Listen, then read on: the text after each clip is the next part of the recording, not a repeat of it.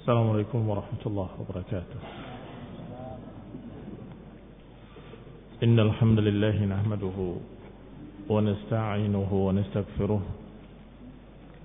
ونعوذ بالله من شرور أنفسنا ومن سيئات أعمالنا من يهده الله فلا مضل له ومن يضلل فلا هادي له وأشهد أن لا إله إلا الله وحده لا شريك له وأشهد أن محمدا عبده ورسوله صلى الله عليه وعلى آله وأصحابه والتابعين وتابع التابعين ومن تبعهم بإحسان إلى يوم الدين. يا أيها الذين آمنوا اتقوا الله حق تقاته ولا تموتن إلا وأنتم مسلمون. يا أيها الناس اتقوا ربكم الذي خلقكم من نفس واحدة وخلق منها زوجها وبث منهما رجالا كثيرا ونساء واتقوا الله الذي تساءلون به والأرحام إن الله كان عليكم رقيبا. يا أيها الذين آمنوا اتقوا الله وقولوا قولا سديدا. يصلح لكم أعمالكم ويغفر لكم ذنوبكم.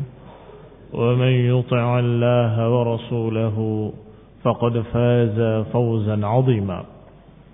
أما بعد فإن خير الحديث كتاب الله وخير الهدي هدي محمد صلى الله عليه وعلى آله وسلم وشر الأمور محدثاتها فإن كل محدثة بدعة وكل بدعة ضلالة وكل ضلالة في النار. إخواني في الدين أعزكم الله saya hormati kita masuk pada surat berikutnya setelah Al-Fatihah yaitu surat Al-Baqarah. Wahia madaniyatun. Surat Al-Baqarah adalah surat yang turun di Madinah. Dan kata Ibnu Katsir rahimahullah, madaniyatun kulluha. Semuanya turunnya di Madinah.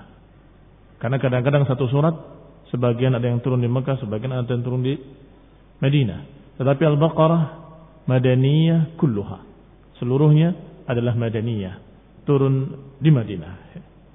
Surat Al-Baqarah adalah surat yang azim yang juga memiliki keutamaan-keutamaan seperti yang diriwayatkan oleh Muslim dalam sahihnya dan oleh Imam Ahmad sebelumnya wa Tirmidzi wa Nasa'i من حديث سهيل بن أبي صالح عن أبيه عن أبي هريرة رضي الله تعالى عنه bahwa Abu Hurairah radhiyallahu taala anhu berkata bahwa Rasulullah sallallahu alaihi wa ala alihi wasallam bersabda La taj'alu buyutakum quburan Jangan jadikan rumah-rumah kalian seperti kuburan Fa innal baita alladhi tuqra fihi suratul Baqarah la yadkhuluhu syaitan. Karena sesungguhnya rumah yang dibacakan di dalamnya surat Al-Baqarah tidak akan dimasuki oleh syaitan. Dalam hadis yang sahih ini Rasulullah sallallahu alaihi wasallam menyatakan jangan jadikan rumah kalian seperti kuburan. Artinya tempat yang tidak dianjurkan untuk beribadah di sana. Tapi rumah kalian adalah rumah yang perlu diterangi dengan ibadah, dengan salat-salat sunnah, dan juga dengan bacaan Al-Quran. Ini menunjukkan perbedaan antara rumah dengan kuburan. Rumah diramaikan dengan ibadah salat-salat sunnah, qabliyah misalnya sebelum ke masjid, atau ba'diyah sepulang dari masjid, sunnahnya di rumah. Dan juga membaca Al-Quran. Adapun kuburan tidak dianjurkan untuk baca Quran di sana, untuk salat di sana. Maka kata Nabi, jangan jadikan rumah kalian seperti kuburan. Ramaikanlah dengan ibadah. Dengan salat-salat dan dengan bacaan-bacaan Al-Quran, khususnya surat Al-Baqarah. Fa'inna syaitan dalam lafaz lain, fa'inna syaitan yafir. Sesungguhnya syaitan akan lari dari rumah yang tuqra fihi suratul Baqarah. Yang dibacakan padanya surat Al-Baqarah. Ini menunjukkan bahwa surat Al-Baqarah memiliki keistimewaan. Dan juga termasuk yang diriwayatkan. Dari Fadail Al-Baqarah, keutamaan-keutamaan Al-Baqarah adalah apa yang dikeluarkan oleh Tirmidzi dan Nasai dan juga Ibnu Majah. Ulum ashabus sunan. Juga dari Abu Hurairah radhiyallahu taala anhu bahwa Rasulullah sallallahu alaihi wa wasallam pernah mengutus pasukan kecil. Beberapa orang jumlahnya. Fastaqra'ahum maka Nabi memerintahkan mereka atau menyuruh mereka untuk membacakan apa yang mereka punya dari bacaan Al-Quran. Apa yang mereka punya maksudnya apa yang mereka hafal. Iqra ma ma'aka minal Quran. Ma ma'aka minal Quran. Apa yang kamu punya dari Al-Quran. Iqra. Sampai ketika dipanggil yang asannuhum. Ahdathuhum sinnan. Afwan. Beda asannuhum dengan ahdathuhum sinnan. Asannuhum yang paling tua. Tapi kalau ahdathuhum sinnan yang paling muda. Yang paling muda ditanya. Ya fulan ma ma'aka minal Quran. Wahai fulan, apa yang kamu punya dari Al-Quran? Apa yang kamu hafal dari Al-Quran? Maka sahabat yang mulia tadi menjawab, Ma'i kada wa kada wa surat Al-Baqarah. Aku hafal ini dan ini, disebutkan beberapa surat, dan juga surat Al-Baqarah. Maka Nabi kagum dan bertanya, Ama'aka surat Al-Baqarah? Apakah bersamamu ada surat Al-Baqarah? Kamu hafal surat Al-Baqarah? Qala na'am. Kata anak muda tadi, na'am. Maka Nabi menyatakan, idhab fa anta amiruhum. Kalau begitu, pergi engkau sebagai amir mereka. Padahal paling mudah. Dikatakan, anta amiruhum, engkaulah amir mereka. Apa keistimewaan anak muda ini? Menghafal surat Al-Baqarah. Dan Nabi betul-betul kagum sehingga bertanya ulang dengan kalimat ama'aka surat Al-Baqarah. Apakah engkau memiliki surat Al-Baqarah? Ketika dijawab na'am, qala dhhab Fa'anta amiruhum. Pergilah engkau pemimpin mereka. ini juga termasuk keutamaan surat Al-Baqarah. Dan pernah terjadi. Juga diriwayatkan dalam riwayat yang sahih. Bahkan dikeluarkan oleh Imam Bukhari. Rahimahullah. Kisah tentang Usaid bin Khudair. Seorang sahabat yang mulia. Usaid bin Khudair. radhiyallahu ta'ala anhu. Ketika suatu malam beliau membaca surat Al-Baqarah dan di sebelahnya kudanya dia sedang diikat. Tiba-tiba kuda itu berputar-putar di ikatannya. Dan anaknya yang bernama Yahya tidur di dekat kuda tersebut. Ketika dia membaca Al-Baqarah, kuda itu berputar-putar lagi. Ketika dia berhenti, berhenti juga kuda itu. Disebutkan dengan riwayat, Ida Qara'a kalau dia membaca suratnya jalatil faras. Kuda tadi mulai yajul. Bergerak, bergerak, bergerak. Fasakata. Maka beliau berhenti baca Quran. Fasakanat. Maka kuda tadi tenang kembali. Faqara'a. Maka diulangi baca lagi. Fajalat. Kembali kuda tadi bergerak lagi. Ketika beliau berhenti, berhenti kembali kuda tadi. Tenang kembali. Sampai berulang-ulang. Kata Usaid bin Khudair, wa kana ibnuhu Yahya qariban minha. Sedangkan anaknya Yahya ada di dekatnya, di dekat kuda tersebut. Fa asfaqa an tusibahu. Maka Usaid bin Khudair khawatir kudanya akan mengenai anaknya. Maka dia berhenti untuk memindahkan anaknya dan dia membuang mukanya ke langit. Karena khawatir kudanya kenal dia. Akan bergerak kembali. Diambil anaknya sambil memandang ke langit, kemudian dipindahkan.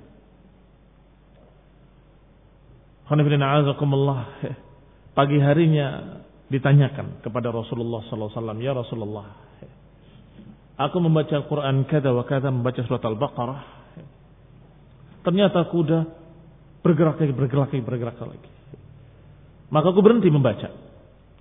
Dan aku melihat atau memindahkan anak tadi. Dan aku melihat sesuatu. Ketika aku memandang ke langit, membuang mukaku ke langit, Aku melihat seperti zullah, seperti awan terang. Bercahaya. Turun. Dan demikian keadaan. Berulang-ulang. Kata Rasulullah SAW, Iqra. Baca lagi. Teruskan baca kalian. Teruskan bacamu. Ya Rasulullah, aku khawatir terhadap anakku. Maka aku berhenti membaca. Kata Rasulullah SAW, Wa tadri madha? Tahu engkau apa itu? Zaka wa tilkal malaikah. Danat li sautika. Itu adalah malaikat yang mendekatkan suaramu. Walau qara'ta la asbahat yandur nas ilaiha la tatawara minhum. Kalau engkau terus membacanya, maka malaikat itu akan turun. Sampai pagi manusia akan melihat. Demikian dikatakan suara bacaan surat Al-Baqarah sampai malaikat mendekat, mendekat, mendekat. Ini surat Al-Baqarah yang dibacakan oleh Usaid bin Khudair ketika malam hari. Dan malaikat mendekat, mendekat, mendekat. Dan ini juga keutamaan. Surat Al-Quran secara keseluruhan, khususnya surat Al-Baqarah. Dan juga ada keutamaan surat Al-Baqarah yang bergandengan dengan keutamaan surat Ali Imran. Yang diriwayatkan oleh Abu Umamah Al-Bahili radhiyallahu taala anhu. Yang dikeluarkan oleh Imam Ahmad fi Musnadih disebutkan dengan sanadnya haddatsana Abdul Malik bin Umar qala haddatsana Hisham bin Yahya ibn Abi Katsir an Abi Salam an Abi Umamah Al-Bahili radhiyallahu taala anhu kata beliau sami'tu Rasulullah sallallahu yaqul aku mendengar Rasulullah sallallahu bersabda Iqra'ul Qur'an fa innahu syafi'un li ahlihi yaumil qiyamah. Bacalah oleh kalian Al-Qur'an karena nanti Al-Qur'an akan menjadi pembela kalian yaumil qiyamah, akan menjadi syafi' yang memberikan syafaat kepada pembaca-pembacanya. Iqra'u az-zahrawaini. Bacalah dua zahrawain.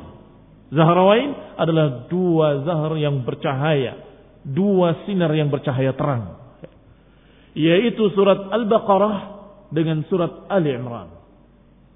Fa innahuma ya'tiyani yaumal qiyamah ka'annahuma ghamamatan. Karena nanti keduanya surat Al-Baqarah dengan surat Ali Imran akan datang yaumul qiyamah kedua-duanya seakan-akan awan yang bercahaya. Ka'annahuma ghayayatan. Ka'annahuma firqan. Sepertinya keduanya sesuatu yang berkumpul di atas bercahaya. Atau diriwayatkan atau disebutkan dalam kalimat berikutnya, firqani tairin, dua rombongan burung yang bercahaya. Apa yang dimaksud dua surat Al-Baqarah akan datang seperti dua awan terang atau seperti dua rombongan burung? Mencari pembaca-pembacanya, mencari penghafal-penghafalnya untuk membela mereka untuk memberikan syafaat pada mereka. Yani yuhajani an ahlihima. Yuhajani. Yuhajan dari hujjah. Membela. Memberikan hujjah. An ahlihima. Membela pembaca-pembacanya. Penghafal-penghafalnya. Yaumul qiyamah. Kemudian berkata di akhirnya. Ucapan Rasulullah SAW. Iqra'ul baqarah. Fa inna akhdaha barakah wa tarkuha hasrah wa la tastati'uha al-batalah. Bacalah Al-Baqarah. Karena mengambilnya barakah. Meninggalkannya rugi. Dan gak akan mampu al-batalah. Al-batalah dikatakan oleh Ibn Kathir, tukang-tukang sihir.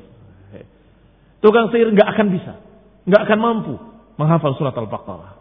Maka begitu anak muda tadi hafal surat Al-Baqarah, Rasulullah SAW langsung menyatakan, anta ma'aka surat Al-Baqarah fa anta amiruhum.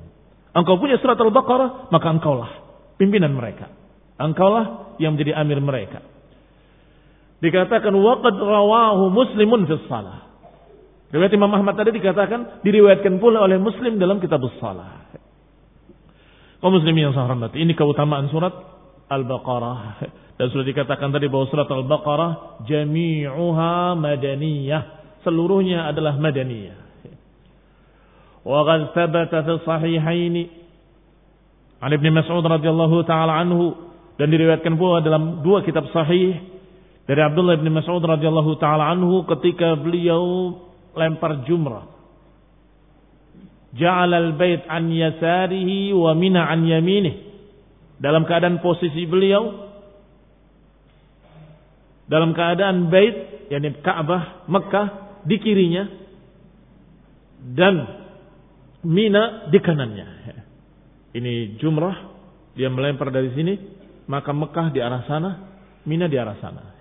Nanti kalau kalian haji akan tahu bahwa sunnahnya memang melempar dari situ. Dari tempat di mana e, kanan itu Mina dan kiri itu adalah Mekah, Al-Bait. Kemudian kata beliau, kata beliau bin Mas'ud, di sinilah turunnya surat Al-Baqarah di dekat jumrah tadi. Dikatakan oleh beliau radhiyallahu taala anhu dengan kalimat qala hadza maqam alladhi unzilat alaihi surat Al-Baqarah. Ini adalah tempat di mana diturunkannya surat Al-Baqarah. Wallahu taala alam apakah seluruhnya atau sebagian besarnya. Karena kadang-kadang satu surat turunnya berbeda-beda. Wallahu taala alam tidak disebutkan di sini apakah sebagiannya atau seluruhnya, tapi dikatakan di sinilah turunnya surat Al-Baqarah. Dan termasuk keistimewaan surat Al-Baqarah. Menjadi sesuatu yang seseorang dipanggil dengannya ketika dia dalam keadaan menghafalnya.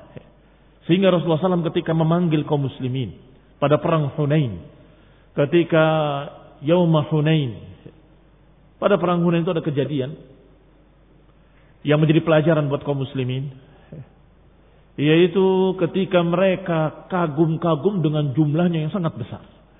Yang kata Allah, "Wa yauma Hunain id a'jabatkum katratukum falam tughni ankum syai'a." Dan ingat pada perang Hunain, ketika kalian kagum-kagum dengan jumlah kalian yang besar, ternyata jumlah itu tidak membantu kalian sedikit pun. Kenapa demikian? Karena walaupun jumlahnya sangat besar, kejadian itu setelah Fathu Mekah, ada 12 ribu orang dan saat itu sangat besar jumlah seperti itu. Tetapi ternyata ketika di daerah Hunain, kaum muslimin berjalan di bawah, sedangkan bukit yang di kanan dan di kirinya semuanya sudah dikuasai musuh. Maka mereka melempar panah-panah mereka, tombak-tombak mereka dari atas dan mereka dalam keadaan lari ke sana kemari. Bubar.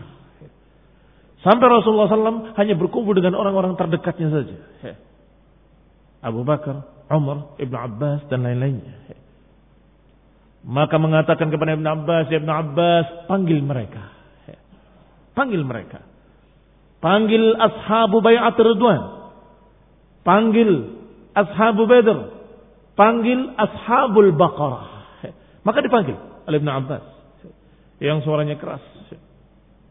Sepertinya Abbas bukan Abdullah bin Abbas. Amar al-Abbas. Sahih. Bukan anaknya, bukan Abdullah bin Abbas, tapi Abbasnya. Ya Abbas, panggil mereka. Maka dipanggil oleh Abbas dengan perintah Rasulullah SAW. Ya ashab syajarah. Wahai orang-orang yang berbayat di bawah pohon. Ya ashab al-baqarah. Wahai ashab al-baqarah. Wahai penghafal surat al-baqarah. Wahai orang-orang yang membaca surat Al-Baqarah. Ada apa dengan surat Al-Baqarah? Kenapa tidak dikatakan dengan ashab Ali Imran atau ashab yang lain? Walaupun setiap surat dari surat-surat Al-Quran memiliki keutamaan. Semua surat dalam Al-Quran memiliki keutamaan. Tetapi Al-Baqarah sering dijadikan sebagai julukan dengan kalimat Ya ashab Al-Baqarah, wahai penghafal surat Al-Baqarah. Demikian pula terjadi kejadian yang hampir sama pada perang melawan Musailamah al-Kadzab, melawan pasukan Banu Hanifah, pasukan murtadin, pasukan yang mengikuti Musailamah al-Kadzab.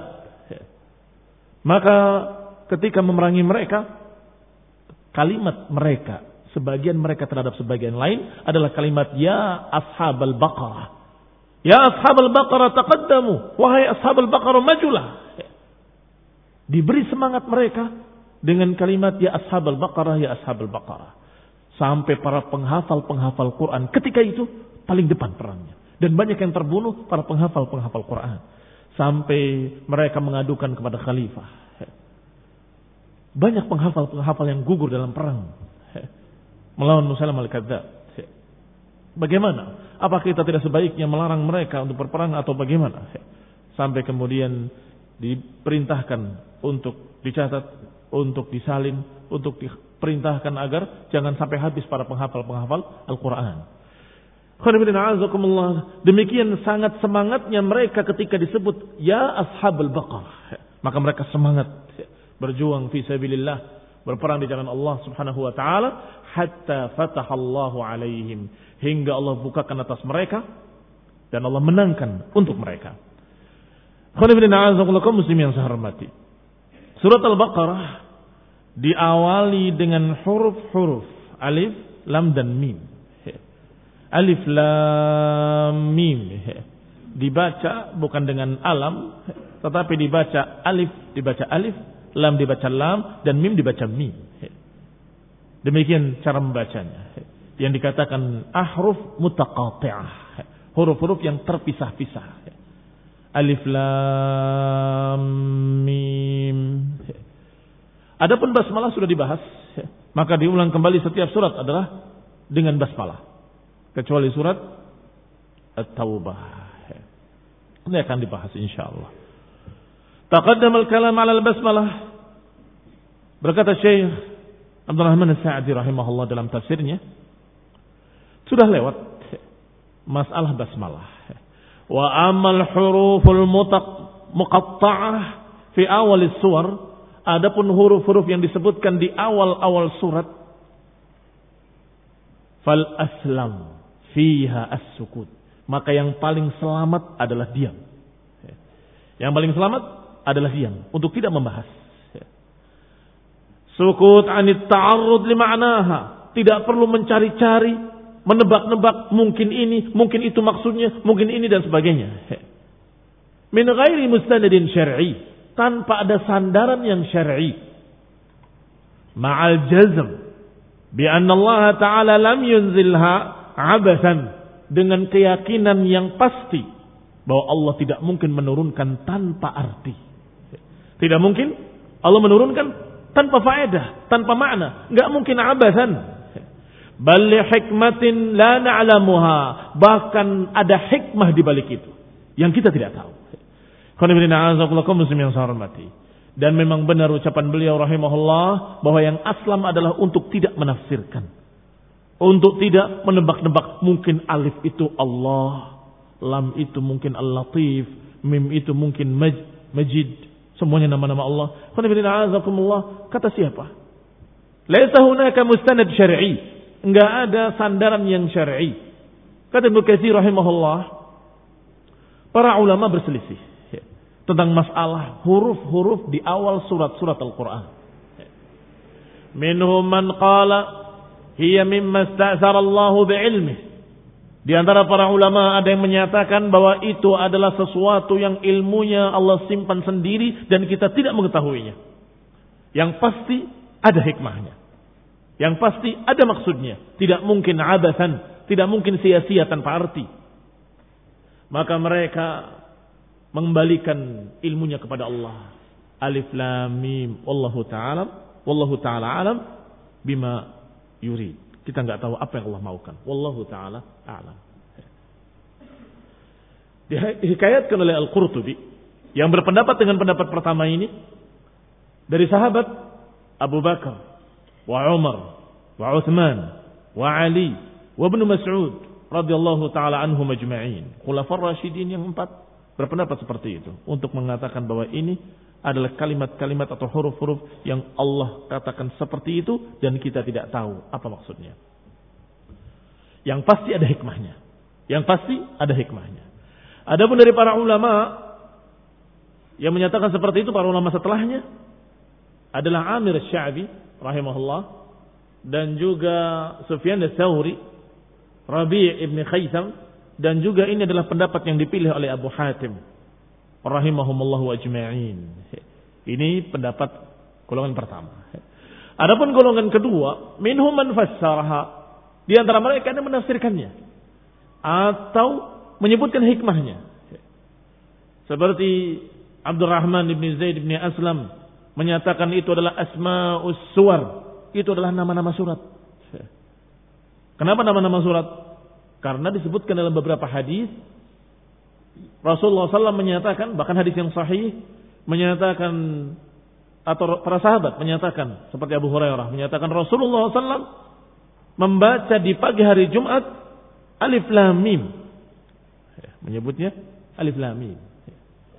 Dan hal ataka 'alal insan. Tetapi tentunya bahwa ini adalah tidak ada mustanad kalau itu tidak menyebutkan bahwa itu adalah nama dan biasa para sahabat menyebutkan awal-awal surat sebagai julukan. Hal ataka alal insan. Alif lam mim. Karena awalnya alif lam mim. Dan itu alif lam mim saja. Demikian pula ada yang menyatakan bahwa itu adalah fawatih. Iftatahallahu biha. Itu hanya pembuka. Yang Allah jadikan sebagai pembuka. Alif lam mim. Dalikal kitabu la raiba Nun wal qalami wa ma yasturun. Qaf wal Qur'anil Majid. Ini semua adalah pembuka saja. Demikian pula pendapat yang lainnya yang lebih lemah lagi yaitu kalimat hiya ismun min asma'illah. Itu adalah nama-nama Allah. Alifnya Allah, lamnya Latif, mimnya Majid dan seterusnya. Ditebak-tebak semuanya dan bisa semuanya. Tapi kan ada mustanad sama sekali. Dan ini pendapat yang baik, pendapat yang lemah. Bahkan ada yang menyatakan bahwa itu nama Al-Quran. Dan ini juga dibantah oleh Ibnu Katsir sendiri. Tidak mungkin itu nama, nama Al-Quran.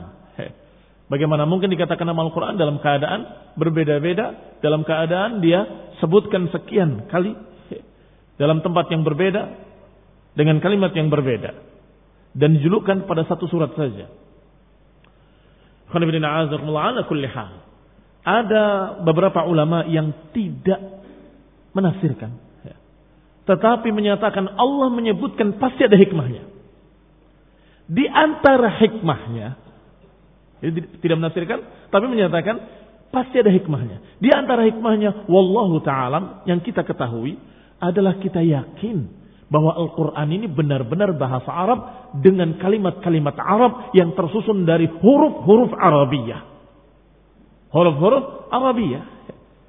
Kalimat-kalimatnya bahasa Arab dan huruf-hurufnya pun hijaiyah.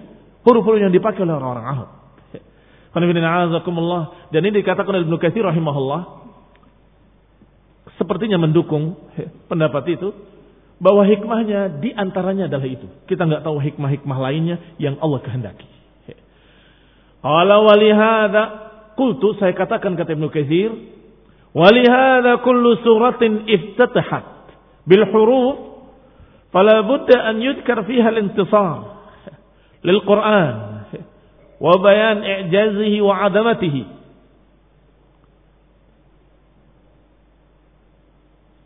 Oleh karena itu, setiap surat yang dimulai dengan huruf-huruf tersebut mesti menyebutkan Quran. Lihat, perhatikan. Setiap diawali dengan huruf-huruf mesti kata Ibnu Katsir akan menyebutkan padanya pembelaan terhadap Al-Qur'an atau penjelasan Quran atau tingginya Al-Qur'an atau agungnya Al-Qur'an dan itu sudah maklum bagi mereka mereka yang membaca Al-Qur'an. Seperti ucapan Allah Subhanahu wa taala Alif Lam Mim. Dzalikal kitabu la raiba fi. Itulah kitab. Setelah menyatakan Alif Lam Mim, itulah kitab. La raiba fi. Oleh karena itu, tadi ada yang mengatakan berarti itu nama Al-Qur'an. Alif Lam Mim, itulah Al-Qur'an. Itulah kitab yang la raiba fi. Dalam ayat lainnya Alif Lam Mim الله لا إله إلا هو الحي القيوم. نزل عليك الكتاب بالحق. نزل عليك الكتاب بالحق. كتاب lagi. Demikian بول ayat lain. ألف لام ميم صاد كتاب أنزل إليك فلا يكون في صدرك حرج إلى آخر الآية disebutkan setelah alif lam mim Sad kitabun. Kitab lagi disebutkan Al-Quran. Atau Alif Lam Mim. Tanzilul kitab la raiba fihi min rabbil alamin. Atau Hamim. Tanzilum minar rahmanir rahim. Tanzil juga Al-Quran. Hamim. Ain Sim Qaf. كذلك يوحي إليك وإلى الذين من قبلك disebutkan kadzalika yuhi ilaika demikianlah diwahyukan kepadamu Quran lagi selalu setelah huruf-huruf mesti Al-Quran maka di antara hikmahnya, wallahu taala a'lam, adalah Allah mengenalkan bahwa Quran yang hebat ini, yang agung ini, yang sempurna ini kalamullah dengan bahasa Arab dan dengan huruf-huruf Arabiyah. Huruf-huruf yang kalian kenal. Tetapi azakumullah nggak ada satu orang pun bahkan satu jin pun dan mereka berkumpul bersatu bersama membuat satu surat saja seperti Al-Qur'an mereka nggak mampu. Dan Allah tantang. Allah tantang mereka. Silahkan. Silahkan datangkan satu surat. Kalau mereka bisa. Nggak akan ada yang bisa seindah ini. Dan khususnya keindahannya dipahami oleh orang-orang Arab. Dan oleh orang sastrawan Arab. Orang-orang yang paham bahasa Arab. Bahwa bahasanya sangat tinggi. Sangat mulia. Penyair-penyair yang bahasanya katanya bagus. Banyak. Tetapi ternyata isinya tidak ada apa-apanya. Isinya kosong. Wasyu'ara'u yattabi'uhumul ghawun. Alam tara annahum fi kulli wadin yahimun. Lihatlah para penyair-penyair. Mereka dalam keadaan selalu dalam keadaan ngawur. Lihatlah. Setiap tempat mereka bicara, bicaranya dengan waham. Ucapan-ucapan yang enggak jelas, ucapan yang dusta. Ucapan yang tidak benar. Tetapi Al-Quran dengan tingginya bahasa, sempurnanya bahasa, plus tingginya makna yang terkandung di dalamnya. Yang sempurna semua syariat Allah ada di dalamnya. Dan semua perkara tafsilan likulli syai. Dan ini Allah dimulai dengan kalimat alif lam mim. Dimulai dengan kalimat hamim. Dimulai dengan huruf-huruf yang kalian kenal yang kalian yang kalian tahu setelah nun wal qalami wa mayasturun dan apa yang ditulis oleh pena. Dan bisa Al-Quran juga di dalamnya. Demikian pula Qaf wal Quranil Majid. Al-Quran Al-Majid. Khadibina a'azakumullah ila akhirih ma qala Ibnu Katsir rahimahullah. Ayat kedua setelah menyatakan alif lam mim Zalikal kitabu. Ayah hadzal kitab al-azim alladhi huwa Kitab al-haqiqah al-mujtamil ala ma lam yatashtamil alaihi kutubul min wal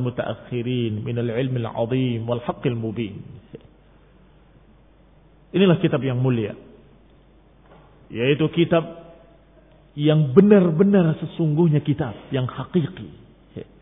Yang tercakup di dalamnya apa yang tidak dicakup oleh kitab apa pun yang terdahulu ataupun yang setelahnya.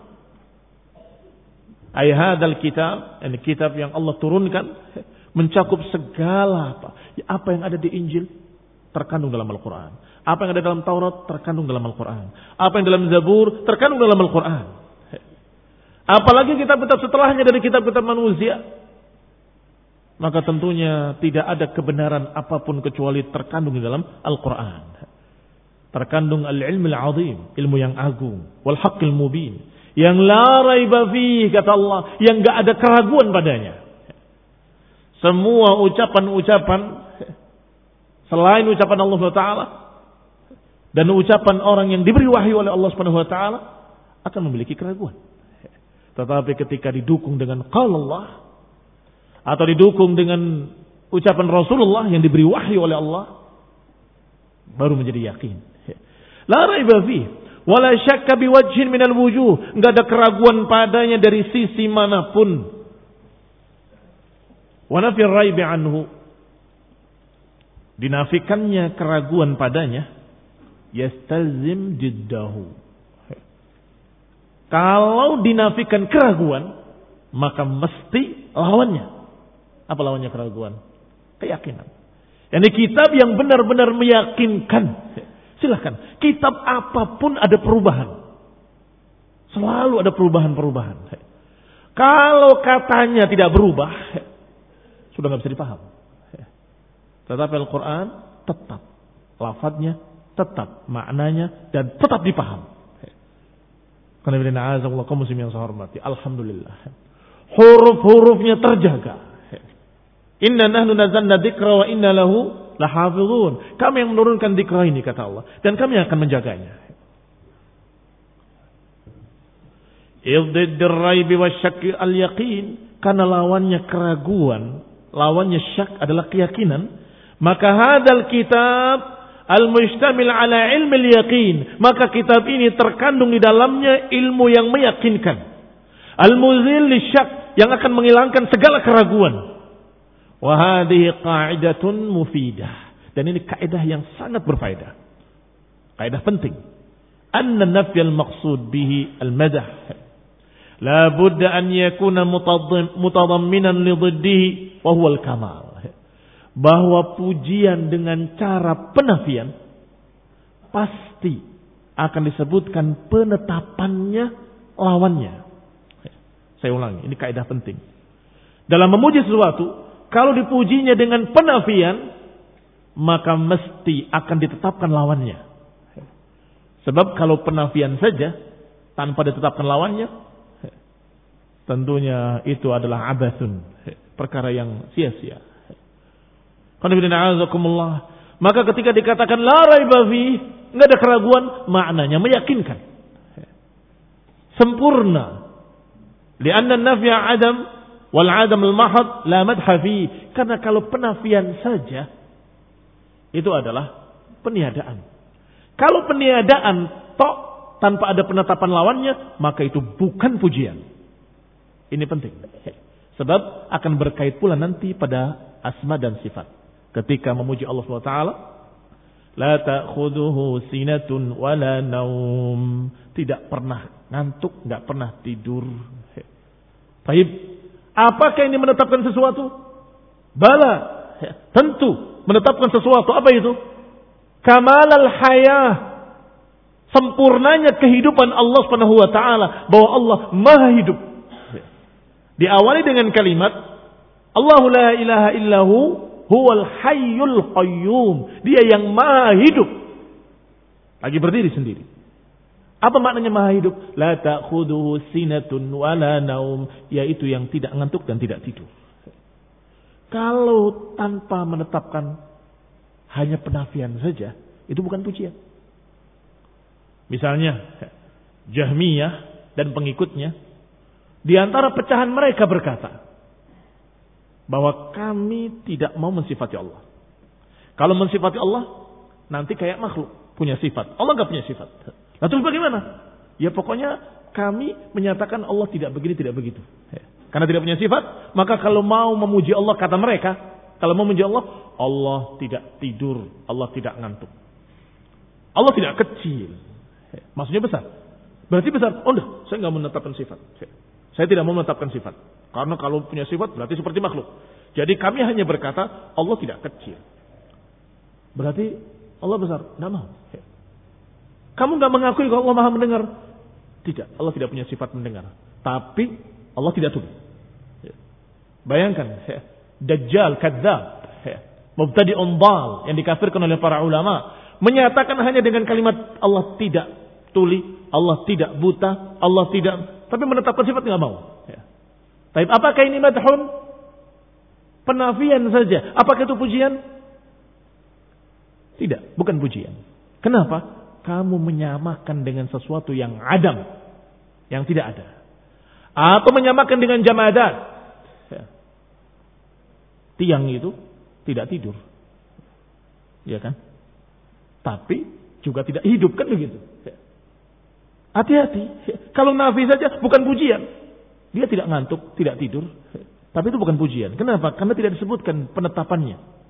Bahwa dia hidup. Tidak. Dia tidak tuli. Oh, telinga aja nggak punya. Iya kan? Berarti dia nggak tuli. Hati-hati.